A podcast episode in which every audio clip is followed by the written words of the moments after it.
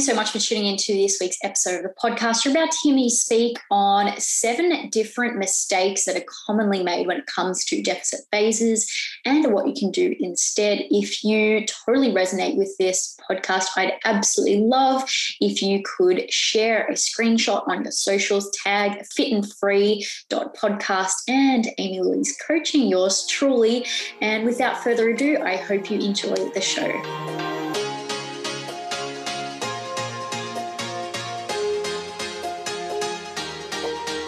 Welcome to the Fit and Free with AIM podcast. I'm your host, Amy Louise. By listening to this podcast, you'll gain clarity and apply now principles in relation to training, nutrition, and mindset, all designed to help you build a strong and lean physique and show up as your best self at the same time. If you're a woman who struggles with excessive behaviors when it comes to training and nutrition and think of yourself as a perfectionist, I hear you, I see you, I was you. And I know that you're in exactly the right place to turn that ship around and build a body you love inside and out. So let's go.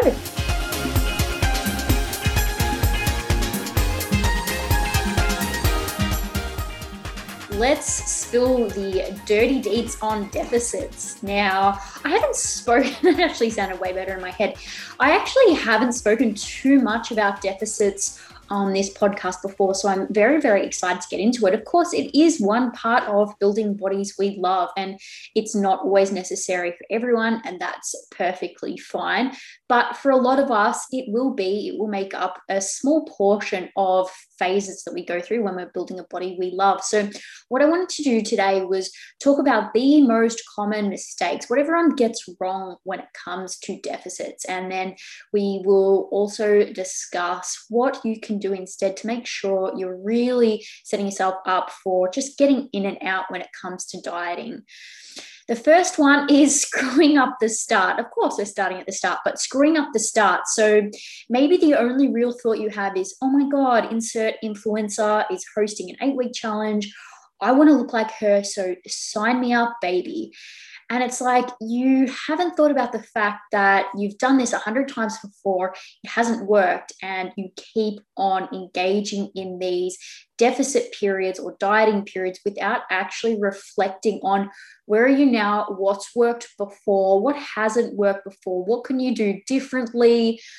All of those sorts of things, even how you're going to manage the deficit phase, how you're going, what, what data points you're going to track, all of those sorts of things.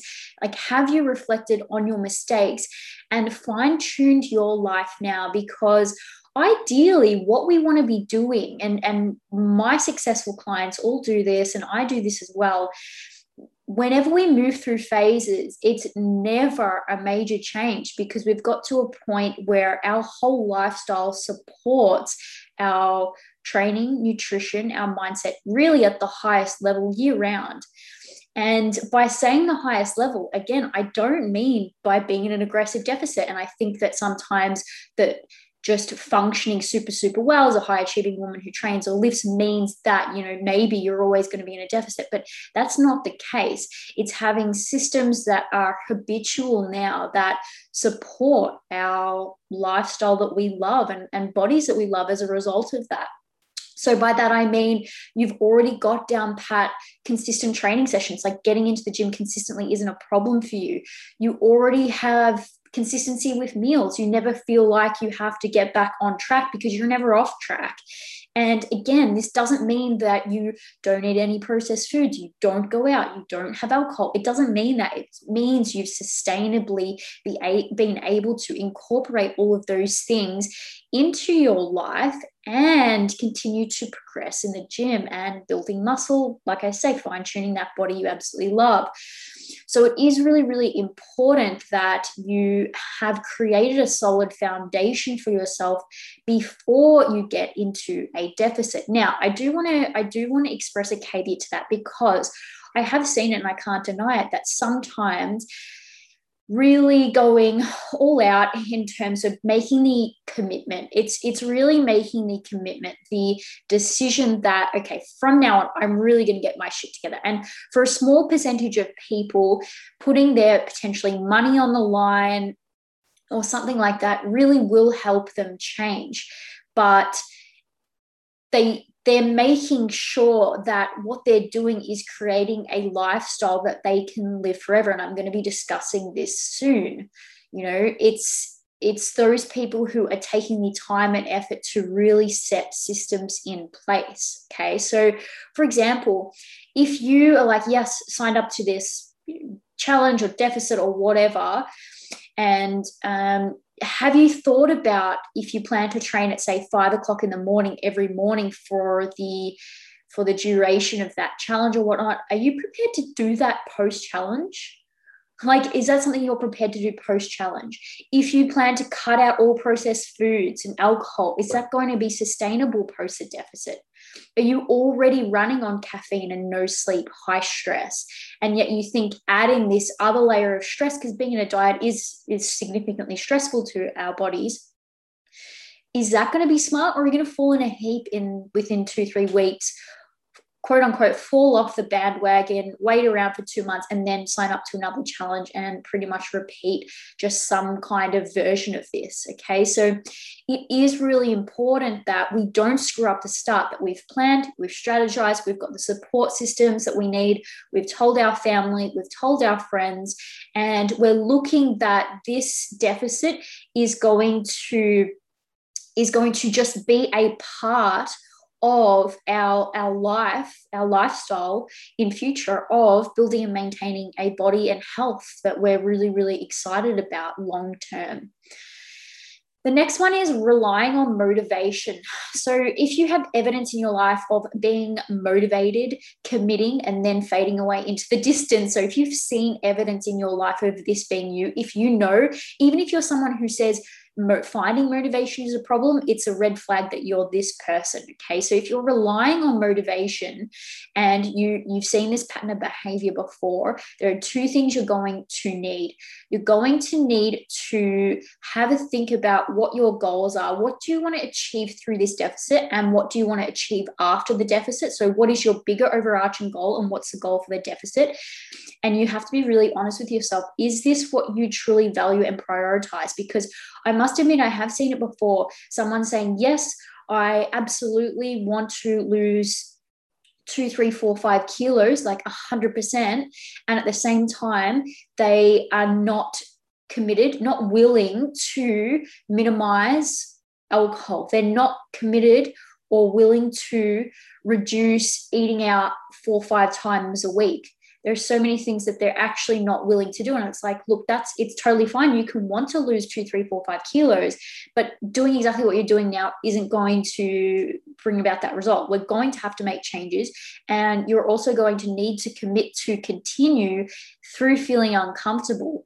So is the result really valuable to you? And it's sometimes you know what it's really hard to say actually it's not. Getting fucked up with my friends is, is way more valuable to me.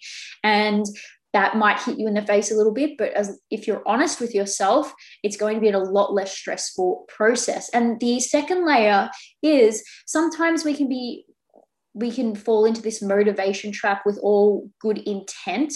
It's just the lack of accountability that can really throw a spanner in our works. And i've got to admit that i am up here too. I think i not i think I know I get the best out of myself when I have the structure that accountability affords me. So, like checking in every week is something that I highly, highly value. And would I do it on my own? I'm thinking I probably would because I can see, like especially with my business, it's something that that I do on my own. I I check in with myself every week. I, as funny as this might sound, I have a CEO meeting with myself every Monday morning at nine, and it's something that I've been able to do. But I I have that structure in there to stay accountable. And if this is a habit that you haven't already built, building it in to a deficit phase where you're going to be probably a bit more tired and hungry than usual, it, it may fall short if you don't already have that habit in place. So again, if you don't, if you don't, if you can't be accountable to yourself and if you if you don't have the discipline with the structure, making sure that you're hiring a coach or a friend, although I haven't really seen those friendships or those uh, friend based accountability structures work very well.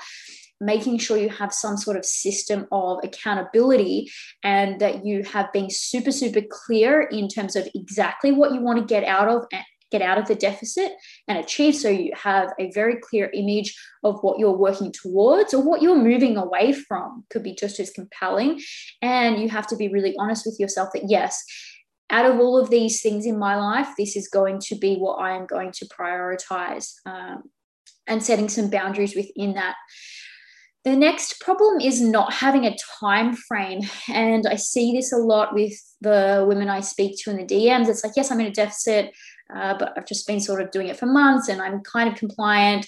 I mean, sometimes I'm compliant, sometimes I'm really not. And they've just been floundering along and maybe it's been six months and their goal is still to be in a deficit. And yet when we actually look of their food consumption their energy output and all of those sorts of things it's maybe every second or third week they're actually in a deficit overall. And giving you a time period can really help prevent this this error because I mean, shit, you only have, say, you give yourself 12 weeks or 14 weeks or something like that. Like, that's all you have. And then you know you're going to be out and eating at a maintenance calorie intake for, say, three months at least post that. It's like, shit, I'd better get this job done now because I know in, in order to support my health and well being, I'm going to be out at maintenance for another three months, right? And in terms of how I want to look, the goals I want to achieve, how I want to feel, all of those things, I need to be compliant within this 12 week block, or else I'm, you know, I'm not going to get another chance, maybe even for that year, right? So it can also help because, of course, in a deficit, we need to be in a, in a deficit of energy, which can be challenging. Like you're going to be hungry at times, you're probably going to be a little bit more tired at times. You definitely have to set boundaries if you're particularly social or tend to eat out a lot, those things will need to be reduced. So you will have to change your lifestyle a bit. And understanding that that's not forever can really, really help you. Understanding that that is for a limited period of time uh, until you get to, you know, turn the dial in a different direction in terms of eating at maintenance. So setting a time frame for yourself is really important the next one is going too aggressive. And it's like again if you set a time frame this will help you with uh, identifying how aggressive you need to be. So i would i would actually set how aggressive you're going to be not based on a time time frame i don't think working to time frames is the best thing. I mean if you have to weigh in for an event like if you're a powerlifter or something like that then of course you've got a time frame if you're a physique competitor of course you've got a time frame but what i would actually do is ask like personality wise are you someone who is going to be able to handle an aggressive deficit better or are you someone who's going to Uh, be able to handle a more conservative deficit better that's really where i would look to making your time frame work for you. So if you really want to get in get out and you uh, think that being quite aggressive sooner is going to be the right way to go for you then sure thing set say eight weeks and this is for the extremely disciplined person. And I would typically say someone who really puts their deficit maybe in their top one or two priorities at that point in time. And they have plenty of financial resources, mental resources, all of those sorts of things to prioritize this outcome. But if potentially you're a newbie, if potentially you've had some bad experiences in the past, or you're just generally a little bit more relaxed uh, overall, then I would suggest something more conservative. Okay, uh, but for for almost any like almost anyone except I would say potentially those people who maybe like are competitors, like I said before, where this is coming out in you know, their top one to two values. You put too many rules and you'll collapse. You really will um, fade away. So it's important not to set too many rules but if we have a time frame like i said we can manage the aggression of the deficit to make it more likely that we're going to be able to complete it and follow through because of course that's the most important thing. You have to get to the end of it to be successful. Uh, there's no point in being 100% for two weeks and not being able to complete the deficit. Like it doesn't matter. You've not achieved anything. Even though for those two weeks yes you're 100% compliant that's not enough to get a result. Okay. The next one is no progressive plan. So just say you have a whole lot of cards to play in a card game and you play like I don't even know how to play cards, but just say you play them all at once. I don't even know if that's accurate, but you I think you get what I'm trying to say. If you play everything at once, then you've got to ride that out for however many weeks. If you hit a plateau, what the fuck are you meant to do then? You have no idea. So we really need a progressive plan. In my coaching, I actually do really talk about this with the women I'm coaching as we're going through check ins and stuff. Like, this is what's coming up ahead so that they know. Of course, we have the overall plan. Um, the overall phases of the plan, like how long the deficit will be, then will they will there be diet breaks? Uh, when are they going to maintenance? For extended periods, all of those sorts of things. But it's also really important to say, hey, you know what? I'm I'm thinking the data is looking like in a couple of weeks, I'm probably going to raise your steps a little bit. Or I, I'm thinking in the next few weeks, I'm probably going to reduce your calorie intake a little bit, right? Or say we're uh, coming into a deficit phase, one of the reasons, um, or I explain that, you know, one of the reasons why I'm, uh, I'm going to be increasing protein soon is to help minimize the loss of any muscle mass that might happen in a deficit phase. So I'm, I'm always front loading my clients with, hey, just to give you a heads up, this is what's going to happen in the new, in the next few weeks in terms of that sort of micro detail. So they know what to expect. They know what's going to happen if you don't know what to do, if you don't know what tools are available to you, you just play them all at once and then hope to hell that you don't hit a plateau. But look, it, almost everyone hits a plateau. If we're doing something for longer periods of time, it's typically going to happen for most people. And then we need to have another card to play to continue to maintain that deficit over time and get the result that we want. The next one is having no plan post diet. This is super, super dangerous. This is definitely one of the things that causes, causes yo yo dieting behavior that we absolutely want to stay away from what we really want to do is stay out of deficits for as long as possible, or at least have big gaps in, in between them. Otherwise, uh, we're not going to give it a chance for our metabolism to adapt. And every time we enter into these fat loss periods, it can actually then become harder and harder each each subsequent deficit. Again, depending on your own individual hormonal situation, uh, your own dieting history, how many years have you been dieting for, all of those sorts of things, but it really, really can add up. So we do want to make sure to mitigate all of those negative impacts, we want to make sure we have big bouts of being at maintenance, just being at maintenance, de stressing uh, a person as much as we possibly can to make sure that when we do want to get into a deficit, it's pretty damn easy. It's pretty, I say easy, which is relative, but it's smooth sailing. That's what I should say, you know, that we're getting the result that we would anticipate. That is what I would say is easy and you don't have to run yourself into the ground with hardly any calories and heaps and heaps of cardio if we've been really intelligent about this okay? So we need to make sure that we understand what's going to happen with our nutrition post the diet. So for most people for most lifestyle clients i would say it's pretty much just going straight back to their new maintenance once the diet is finished. I say new maintenance because just say you've lost five kilos, your total daily energy expenditure um, will be slight, or your basal metabolic rate will be slightly lower depending on what activity you're doing. Your total daily energy expenditure will maybe lower as well. But of course, because of the BMR, that TDEE calculation will be a little bit lower than when you started because you're not carrying around that extra weight, right? That needs to be supported. So understanding that your new mate you probably go straight back to your new maintenance. That will be lower than the maintenance calories that you started on. And of course from there potentially trying to build those calories up to see how high you can push your maintenance ceiling in terms of cardio. What's the plan with cardio? Will you cut it out straight away? Understanding again that that will have impacts on your macro calculations or your calorie intake needs uh, or will you taper it off uh, are you going to be starting up any new forms of cardio? Are there any sports that you're playing or anything like that? And then again, what's going to happen with your with your training?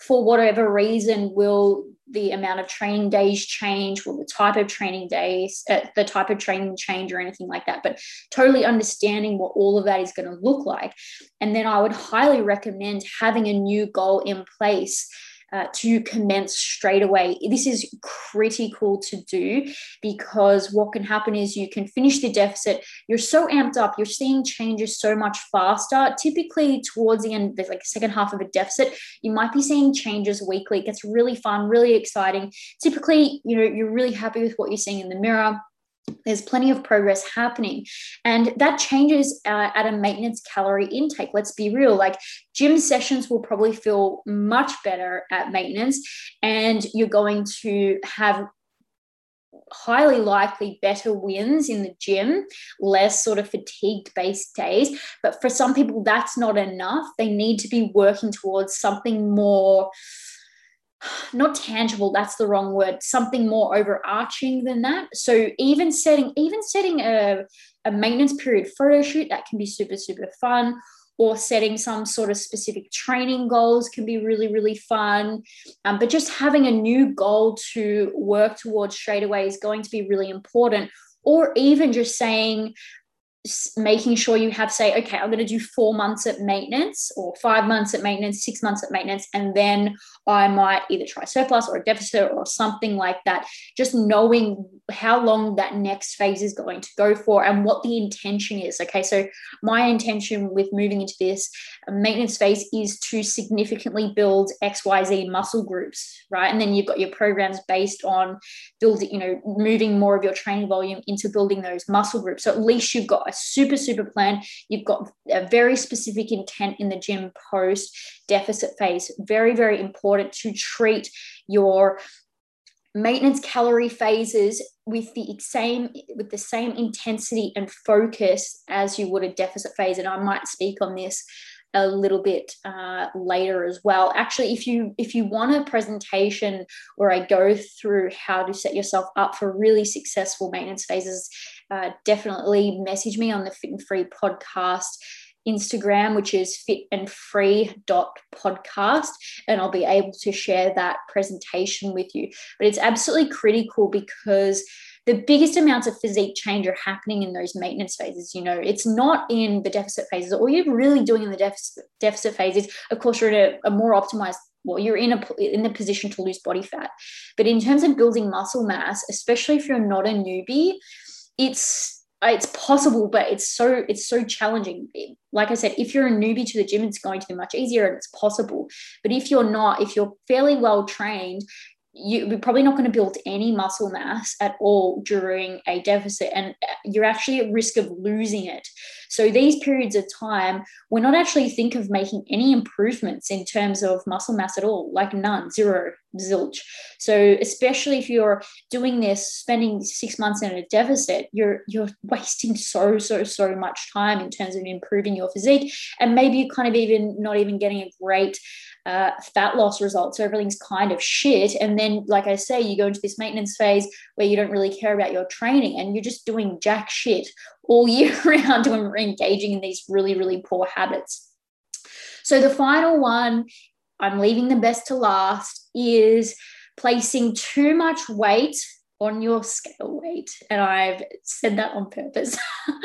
but it's so, so, so true. So, so often women at the start of their journey aren't seeing any changes in scale weight. And because the consistency hasn't accumulated yet, they're getting very, very upset that even though they're taking all the habit or action step boxes, their scale weight's not coming down. Now, this is one of the reasons why it's super important to take photos, take measurements, uh, take photos and measurements, and of course, make sure you're tracking your consistency and compliance because more often than not, we're seeing, I've, I've seen for a woman who's staying the same weight on the scale, but significant measurement changes, right? And even in photos, like being able to fit in a pair of jeans that she couldn't button, button up before, there is crazy, crazy things that can happen.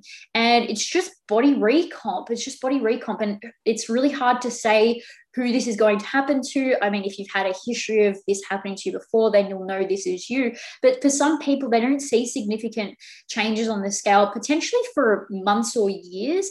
But what they do see is a huge change in the way their physique looks and a really big change in uh, distribution of measurements. So waist typically will come right down Um, and that's such a good sign that we're losing body fat, even if the scale isn't changing. But if you aren't taking your measurements, if you aren't taking your photos, and if you're dismissing that data point and you're just saying, well, nothing's working because my scale weight's not going down, you're absolutely missing the forest for the trees. You're shooting yourself in the foot. And you might even develop a really negative attachment to your body image, to food, nutrition, uh, deficit phases in general where it doesn't have to be that way. You're getting the results and it's like uh, if I ever see this sort of started to creeping in with clients, I will ask them to just totally disregard the scales. We're not going to weigh, um, do use weight as a as a data point anymore. It's not useful for everyone at all. And as a coach, I can work without it. Absolutely, it's easy. I just need to look at compliance,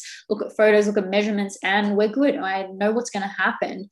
Uh, so it's really, really important that if you know you're stuck in this cycle of placing far too much weight on your scale weight and it's leading you to actions, behaviors, even just bullshit thoughts about yourself, your self worth, your ability to do things like fuck that scale right off. Honestly, it's not what is going to get you the results that you want in the long run.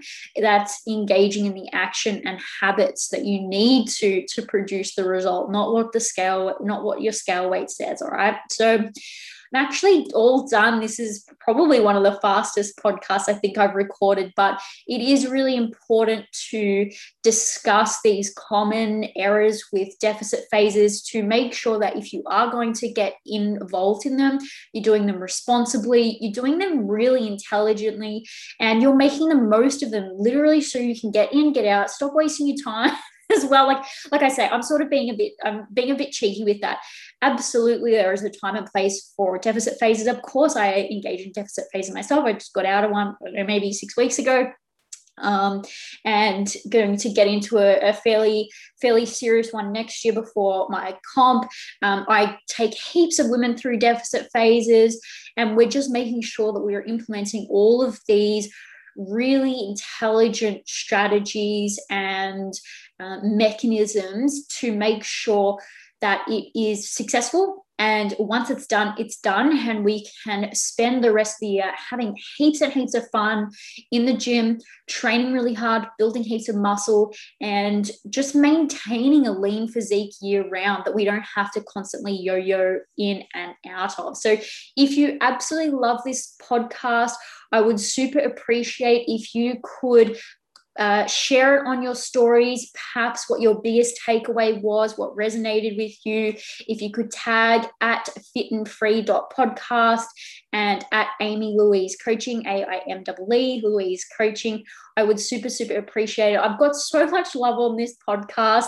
This is going to be the 13th episode, and I really, it's it's probably one of my favorite things to do. I love, I love speaking live. I love presenting live but next to that, I think secondary second to that is definitely chatting on these podcasts and getting the feedback from you in the DMs is just the coolest thing ever. And I honestly I appreciate it so much. It means the world to me. So I hope that has been super, super helpful. And without further ado, I will catch you in the next episode.